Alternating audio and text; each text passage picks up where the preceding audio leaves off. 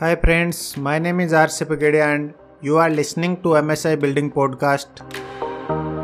On this podcast, I share things about how to build multiple streams of income by sharing your knowledge. I request you to subscribe to my podcast on whichever application you are listening to. In today's episode, I am going to talk about six major stages of online course creation.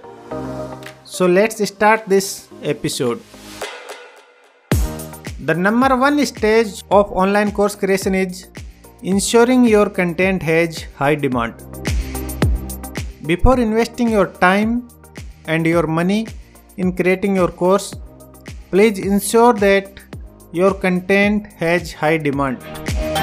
Without high demand, you will not be able to make so much of money and you will not able to get so much of leads so please ensure and go narrow go deep in your content go deep in your niche and don't try to please everyone. Don't try to serve everyone.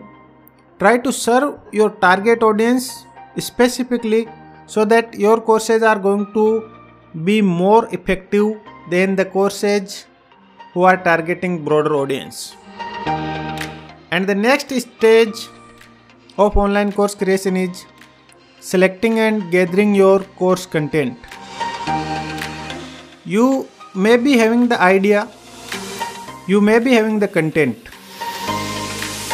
but selecting the best content depends upon how you think about that topic, how you think that how you want to deliver that depends upon what you want to deliver to your students so please select the best content which are available with you or you can research on internet also. And gather the information content piece at one place so that later on you can compile that piece of contents and you can make your content very beautiful very better than the piece of content already available. This is very crucial stage. This is going to be backbone of your courses. So please do this very attentively and do this very correctly. So your students are going to get very very impact of your courses. And the next stage of online course creation is structuring your modules and chapters. You can't deliver your course straightforward starting from a to z in single module Divide that in modules and further in chapters. That will help your students to complete that course and that will increase course completion rate of your course and the result of your students is going to be very very nice because when you having the structure of modules and chapters your students will be in the position to know what is the next step what is the next module what is the next chapter and depends upon that they are going to take actions very fast. And if someone is taking actions then he or she is going to get result also. And the fourth stage of online course creation is recording and editing.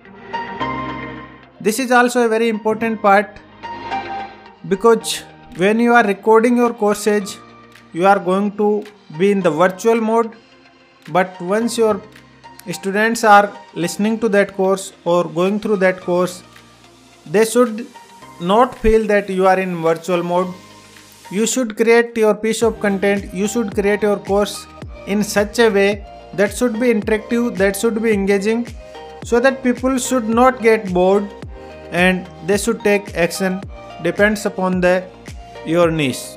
After recording your courses, please edit them well. Include clips if you want to include. Include data charts if you want to include. Infographics you can include. Add images in your courses. And if you are not comfortable in editing, you can outsource that part from the platforms like Fiverr. And next or fifth major stage of online course creation is pricing your course. You should not price your course lower. You should not price your course higher.